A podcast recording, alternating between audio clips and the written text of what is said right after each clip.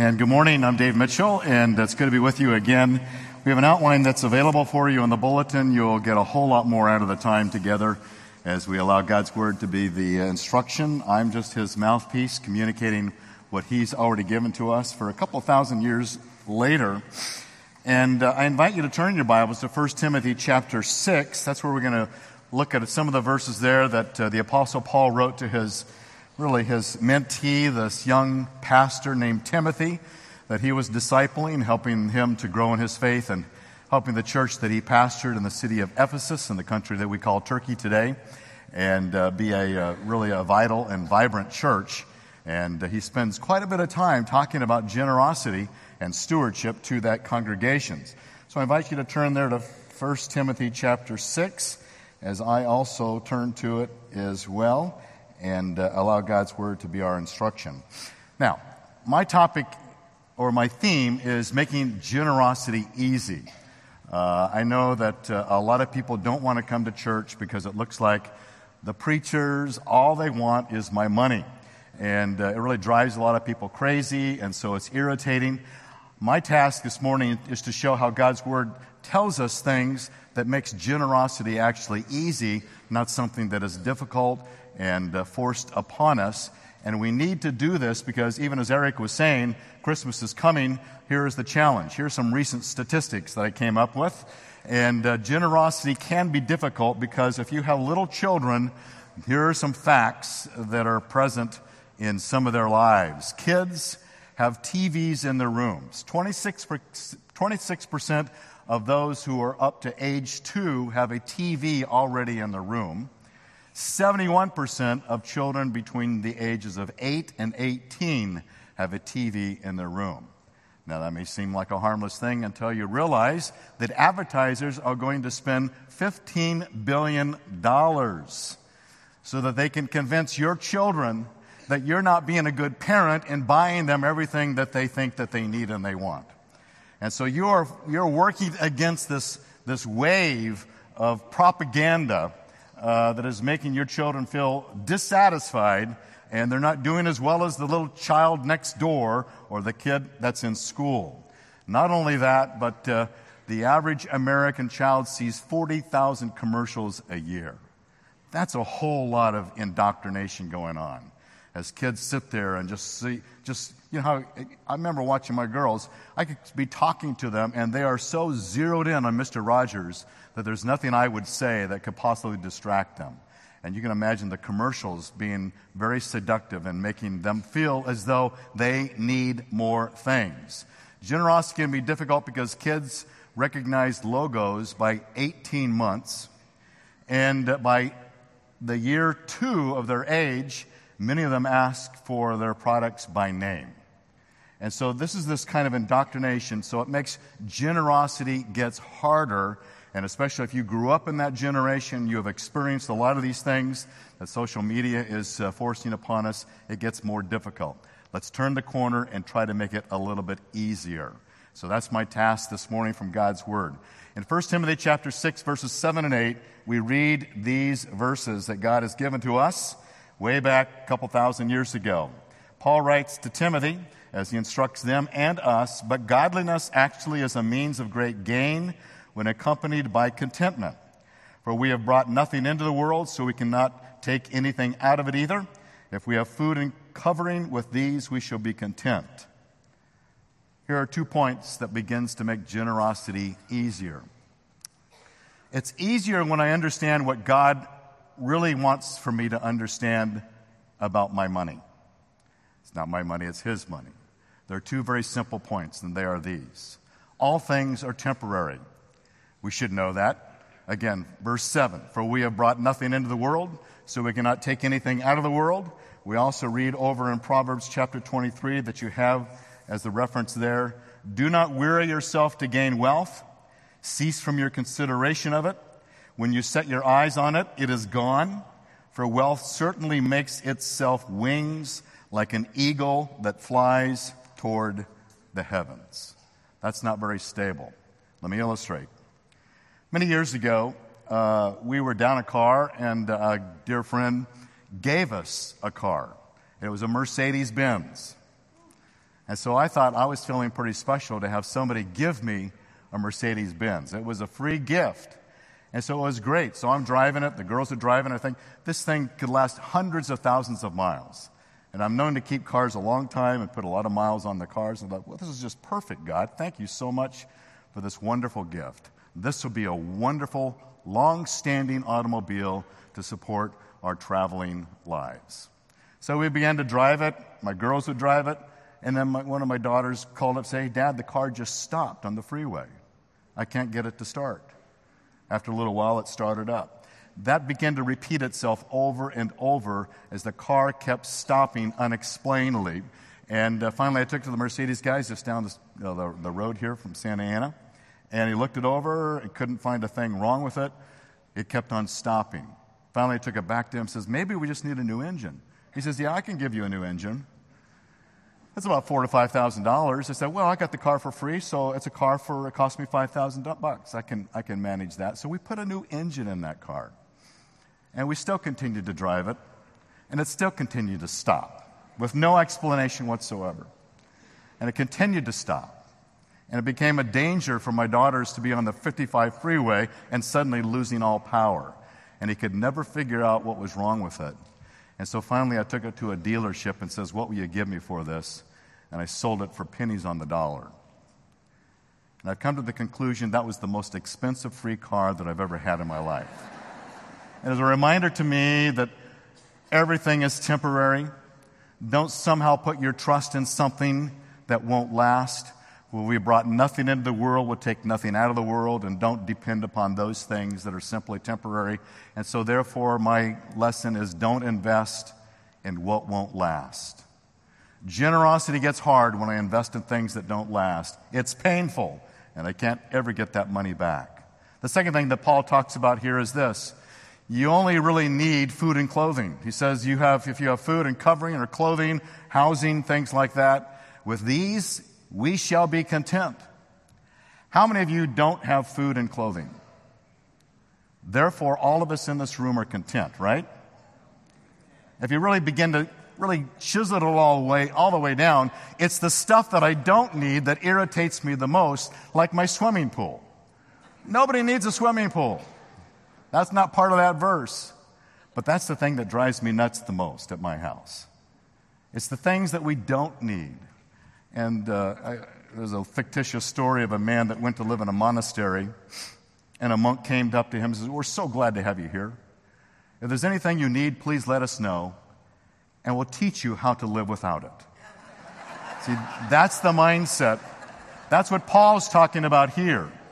I need to understand what it is that God's promised to me.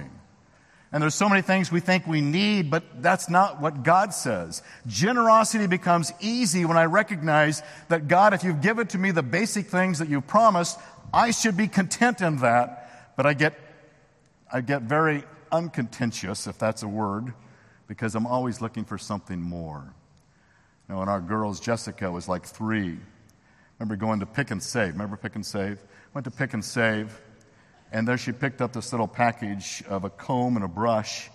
She says, Daddy, Daddy, I want to buy this. I said, Why do you want to buy it? And she says, It says right here, I need this toy. I thought, she's brilliant. She can read. Uh, it didn't say that, but she has this idea I need this.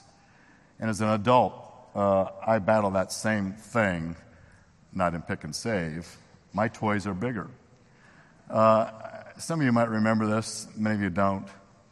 Way back a long time ago, uh, we used to pastor in a church, First Baptist Church of Lodi. Have you heard me talk about Lodi? Uh, and so, uh, one of the things that uh, I, I love cars. You know, I talked about the Mercedes, oh, that's great. And so I would talk about this car that's parked on a little used car lot just, just a block away from our church on Cherokee Lane. It's called Jerry's, Jerry's Used Autos. And on Jerry's Used Autos is this little 280 SL Mercedes Benz. I think that's the classiest car that's ever been made. I mean, you're not going to find a lot of today's cars on a used car lot as a classy car anymore. They all look the alike. But here's this 280 SL. So I would reference it every so often in a message, and what a great little car that is. And so uh, I, I, became obnoxious, right, uh, talking about this little car. Well, the day finally came that I was resigning from, from uh, First Baptist Church to come down to Calvary. So they did kind of a farewell thing for Joy and me. And Ken Boyd came up. Ken says, Dave, you know, we, we've heard you talk a lot about that little 280 SL Mercedes Benz right over there in Jerry's lot and still over there. And so we, we love you so much. We appreciate you so much. We, we thought of that car and we thought about you. That we thought, wouldn't it be wonderful if that could be something you could have and take with you? So I'm thinking to myself, oh Lord, this is a wonderful going away present. So Ken says, yeah, here, here, let me, let me help you out with this. So he, uh, he says, Dave, we'd like to give you a picture of it so that you can. Uh... So I have this in my office. I've had this here for, what, 24 years. And so I look at that car, and there the license plate says Jerry's of Lodi. And uh, so, well, I, I'm just, I'm still very touched by the generosity of my home church, First Baptist Church Lodi.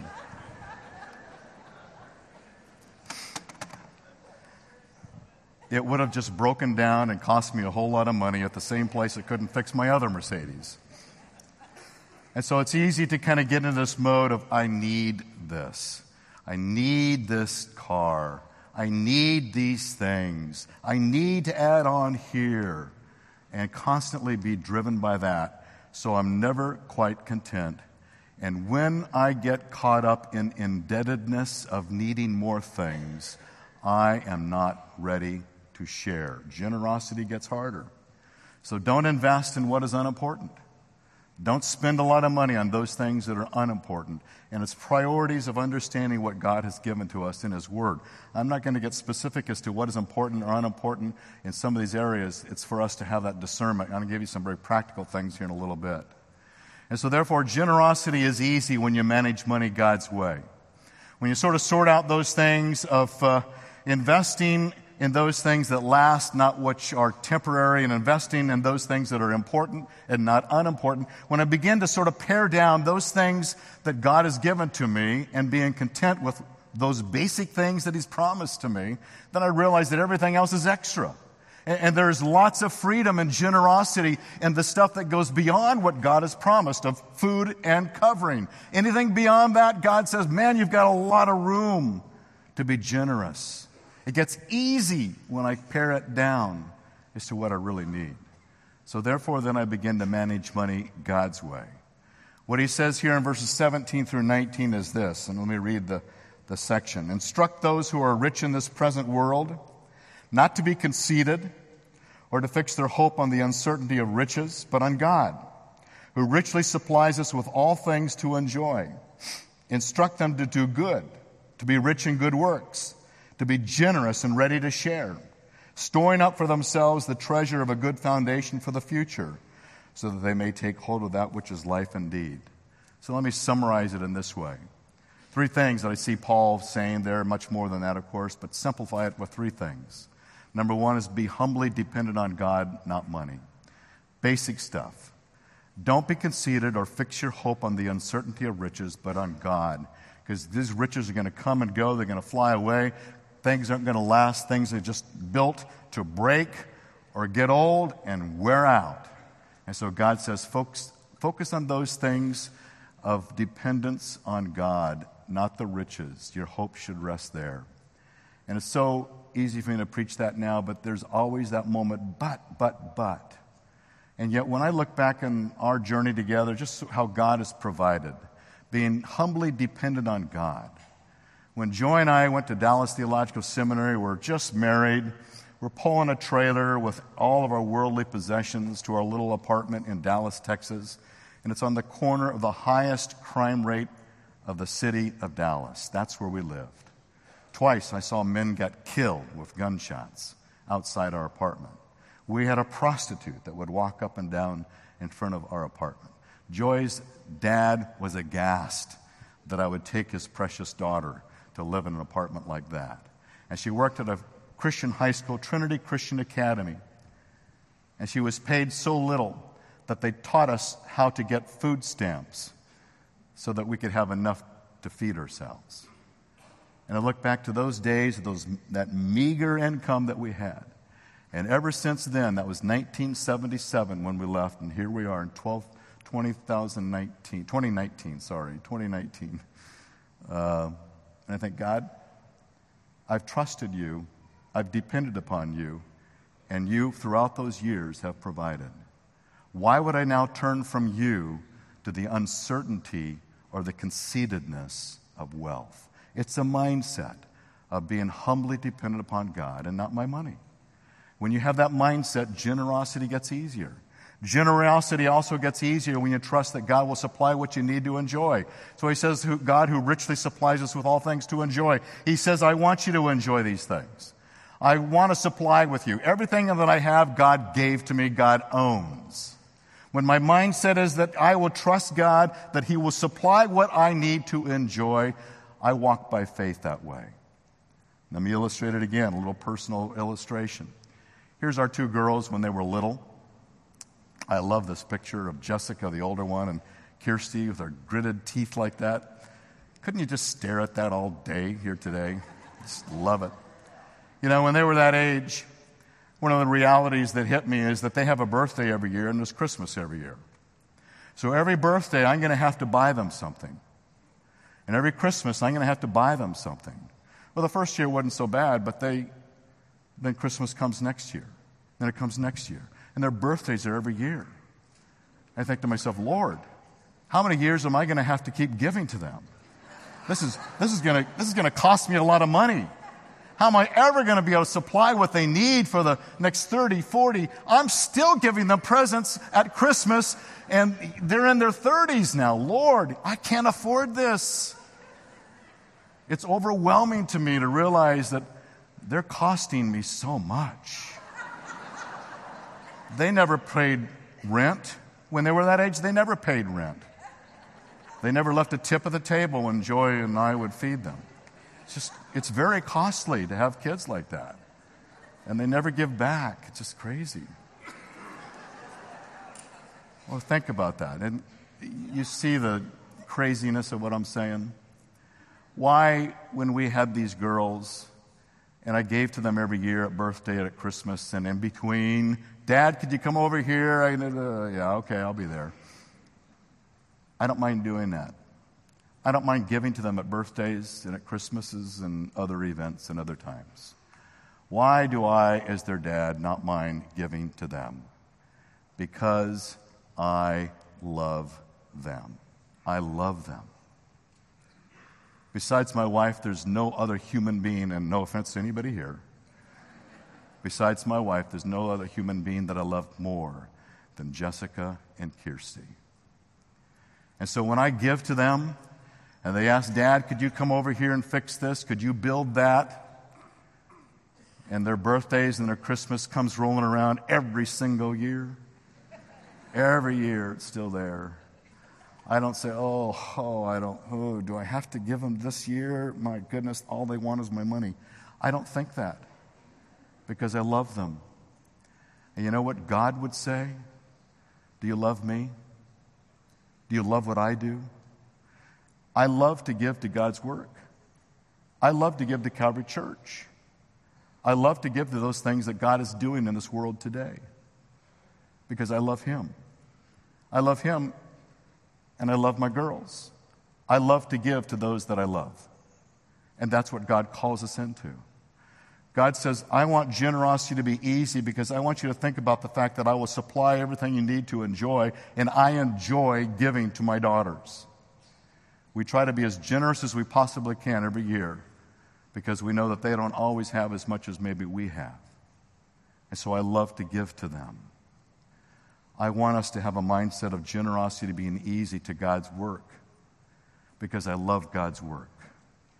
I never want anyone here to be forced to give anything, but that it comes out of a heart of love and compassion. Generosity is easy when I give out of a heart that loves the Lord and his work. And that's the kind of attitude Paul is instructing us to have. Then he goes this way. He says in this next point, Pursue good works by faithfully and generously sharing with others for God's kingdom. So where do I give? I give to God's kingdom. I give to those things that count forever. I give to those things that last forever. That's why Paul says this, instruct them to do good, to be rich in good works, to be generous and ready to share, be generous and ready to share. Indebtedness prevents readiness to share. Be generous and ready to share. Storing up for themselves the treasure of a good foundation for the future. So I give to those things as a foundation for the future. That is, that they may take hold of that which is life indeed. I want to give to those things that last forever. I want to give to those things that God's kingdom is emphasizing. I don't want to give to what is temporary and will break and wear out. I don't want to give to what is unimportant and insignificant over the course of time. I want to give to those things that will last forever. And the word for generous is a term that means to give well. Give well. Literally, that word means to generally give well in the Greek language. So, give well. So, I want to invest not in what is temporary, I want to invest not in what is unimportant. That's hard. I want to invest in God's eternal purposes. That's easy. Let me illustrate again. My good friend Dennis Griffin, sitting right down here in the third row, fourth row, he always sits there the same He's given me permission to share this with him, with you. Dennis has a heart of generosity. A number of years ago, Dennis went down First Street, and some of our guys were doing some work in a motel that's there on First Street. So they started working and doing their thing there. Guy comes out of one of the rooms and says, What are you guys doing here? He said, Well, we're working to help improve some areas around the motel. He says, Oh, how much does that pay? He said, Well, we're just volunteering. Oh. And that struck up a conversation. That young man's name was Aaron. Now, Aaron was a little bit off putting because if you looked at him, he had tattoos all over his neck. Some of them were swastikas, some of them were Nazi SS, and he had a big eagle thing on his chest with a big swastika. So that's a little concerning. But Dennis persisted in loving him. And Aaron didn't have enough for his motel room. So Dennis began to generously give to pay for that motel room and struck up a friendship with him. So Dennis invited him to come to Calvary Church right here. And finally, he came and he sat in the back row. And I was preaching that Sunday morning. And that Sunday morning, I had to be preaching for, I can't remember what the message was, but I was preaching about the good angel and the bad angel. I had an image of a good angel on one shoulder and the bad angel, a demon, on the other shoulder. You know, the stereotypical thing, right? And when I presented the bad angel, Aaron stood up and did a Heil Hitler salute to the bad angel. That's not exactly the response I was going for, but that's what he did. That's where his heart was at. Dennis persisted in loving this man and providing for him and helping him, so much so that God began to change his heart. So much so that he went to our baptism class and has committed his life to Christ. So much so that I baptized him at Corona del Mar that summer as he surrendered to Jesus. So Aaron began to hang around here. And Aaron is one of the guys that helped build these nurseries on either side of us. So he was here every day, working hard.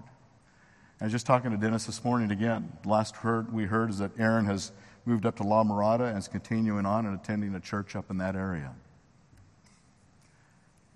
When you give for God's eternal purposes and invest in those things that count and last forever, generosity gets easy because you see a reward. Not always, but many times there's a reward, like an Aaron who has been blessed by the generosity of a saint. Dennis has a heart for the homeless population, for these who have reached the bottom economic, social rung of life. And Dennis gives cash to these people, but it's packaged in one of our little tracts that we have right there. He always includes a tract. He says, if you don't need it, give it to someone else who does.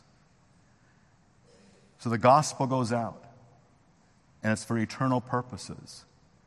Generosity on those terms is easy. I invite you into it if you're not already part of it. Let me wrap up by giving you a little checklist. The bottom of the outline that I've got some questions here. Questions to answer to help you manage your money well. Do you have a strategic giving plan to consistently support God's ministry?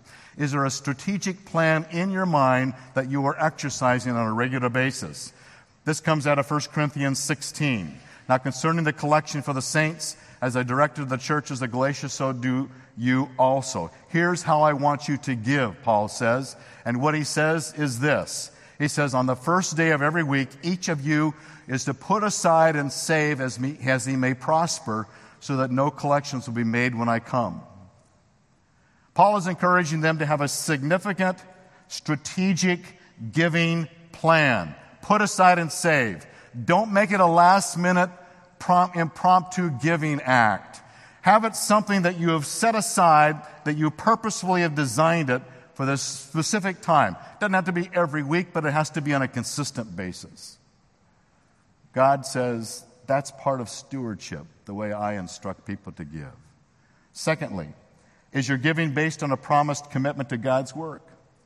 Paul writes in 2 Corinthians 9, so I thought it necessary to urge the brethren that they would go on ahead to you and arrange beforehand your previously promised bountiful gift.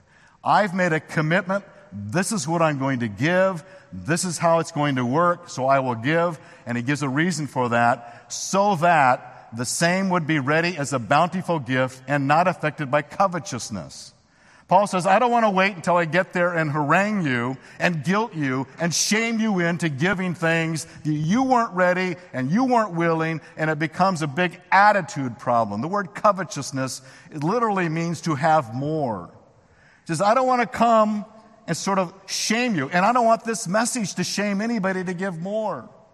I'm encouraging you to give generously based upon a significant strategic plan that is a promised commitment that you give to God on a regular basis. Not somehow because you feel moved in the moment. And we're not talking about how much to give, we're just simply saying to make it part of the way that you strategically give. Also, he says in 2 Corinthians 9 7, each one must do just as he has purposed in his heart. What has God given to me? Joy and I have purposed in our hearts to give X amount every month. To the general fund, to the missions funds, to ENF, and then anything above that, like an auction last night for our school. God bless those who have taken part in that, Becky and Nicole and Leah and others. Wonderful experience. Then that's an offering that goes above that. Because God says, I want you to give as God has purposed it in your heart. Also, we see this as your priority to fully supply the needs of the saints. Paul writes 2 Corinthians 9 For the ministry of the service is not only fully supplying the needs of the saints, but also overflowing through many thanksgivings to God. When I give, I love to supply what is needed for the saints. Our missionaries, we've got a couple here, we've got others who have come in through as well. I want to give to those things that that is helping to build God's kingdom in this world and for the next. Generosity is easy when we give this way. We also see are you giving thanks to God for your gifts and is the gospel being spread? I love this. 2 Corinthians 9:13 because of the proof given by this ministry they will glorify God for your obedience to your confession of the gospel of Christ and for the liberality of your contribution to them and to all. I love to give to those things, those ministries, those people that have the gospel of Christ as a cornerstone of what they're all about. It can be manifested in a variety of ways, but the cornerstone is the gospel of Christ is what changes people's lives. I don't want to make someone more comfortable who doesn't have the gospel for eternal living in heaven. Not just to make them comfortable in this world and then to be lost to hell after that. Well, what's the point of that? I love that the gospel of Christ is the good news and that we help people find their way to God in heaven. And then finally, do you have a plan to eliminate debt that prevents you from being ready to share? Proverbs 22 7 says, The rich rules over the poor, and the borrower becomes the lender's slave. We need to get out of the enslavement of indebtedness because, as Paul says, I want you to be generous and ready to share, and I cannot be ready to share if my indebtedness is so high. These are very practical ways that God's Word, not me, God's Word teaches us so that we can be generous and, frankly, find it easy. Sacrificial, but easy. We invite you into that world, and I want to just draw your attention to the back of the outline. There are seven steps that we make available, and we have classes to help train in this so that you're not encumbered by indebtedness and that you don't live by a guilt, shame giving operation. I don't want that. I want you to give out of those things that you love because you love to give that way. And it's generous and it's honoring to God and it's changing lives forever. It's the kingdom giving that God invites us into. So we encourage you to consider that. If you're not part of something of what we're just talking about right now, what I'm saying, then we invite you into that new world. If you're already there, I say, God bless you. Let God prosper what you do and think, Lord, how can I do more for your sake? Lead me in that, Lord, because I love to give to those things that you are all involved with. Let me pray for us. And after I pray, we have the communion table on either side. The table represents the blood and the body of Jesus. There's no one more generous as an example of generous giving than the life of Christ, as he sacrificed everything. He gave everything so that we could have a relationship with the Holy God. So take part in the cup and the bread as it symbolizes that great sacrifice and celebration of life in Christ. We have prayer points on either side and we'd love to encourage you to live this kind of life of generosity that gets easier as you focus on those biblical principles that guide you. Let me pray for us. Help us, Lord, as we now look to you in response in a time of worship, a time of reflection, a time of communion, to remember the great generous gift of Jesus. Lord, we know that it was hard for him, and yet he never lost the vision of why he was doing what he was doing.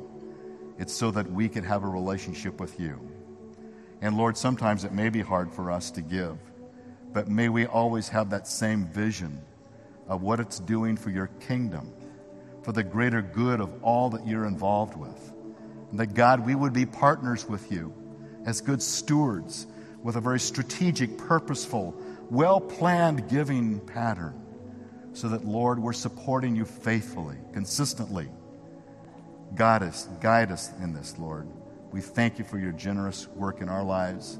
May we respond in love to you as we pray this now in Jesus' name.